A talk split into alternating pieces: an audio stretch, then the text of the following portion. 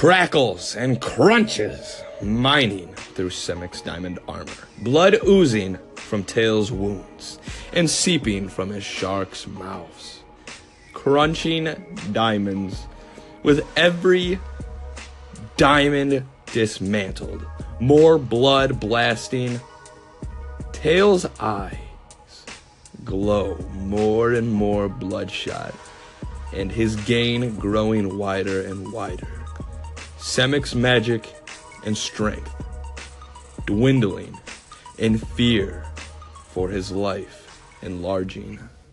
Semek was scared and putting all he had into his attacks, but it wasn't enough to stop this savage shark.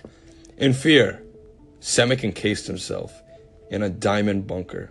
Tail kept up his onslaught of shark attacks.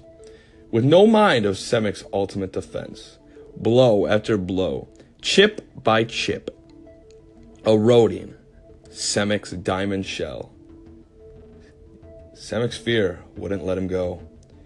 Semek understood how severely he had to place a distance between him and his opponent.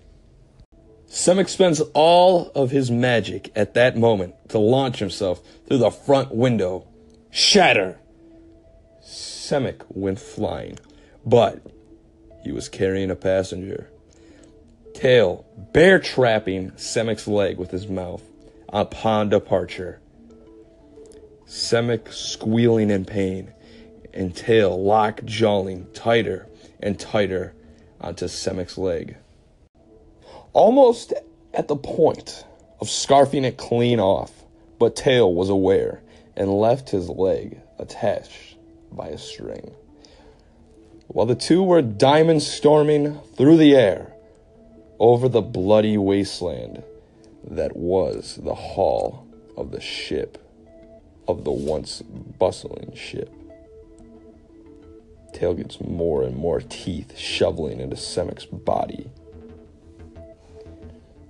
Semek knows he has lost, flying over the chewed bodies of his former crew. As Semek and Tail cannonball past the ship, Semek's magic powers evaporate, and his vision turns to black. Splash! The two dive into the ocean. Blood mists. The tranquil waters. Tail surfaces and swims back to the ship. Semek's dead body delves into the suffocating black abyss of the oppressive ocean floor.